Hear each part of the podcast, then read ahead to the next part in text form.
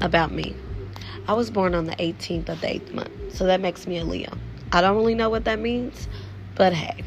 I'm a sucker for a man with a soft touch and clean sneakers. I'm still learning how to whisper. I'm often loud in places where I should be quiet in, and I'm often quiet in places where I should be loud in. I was born feet first, and I've been backwards ever since. Secretly, I get really nervous every time someone gets close enough to hear me breathe. I have this odd fascination with things like slavery and space. I assume it's because I usually find myself dedicating time to things that would only last a few moments. That's also why I tend to fall in love with men who would never love me back.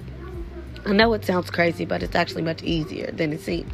And to be honest, I think it's safer that way. See, relationships, they often remind me that I'm not afraid of heights or falling, but I'm scared of what's going to happen the moment my body hits the ground. I'm clumsy. Yesterday, I tripped over my self confidence. I landed on my pride and shattered it like an iPhone with a broken face. I've never been in the military, but I have this purple heart.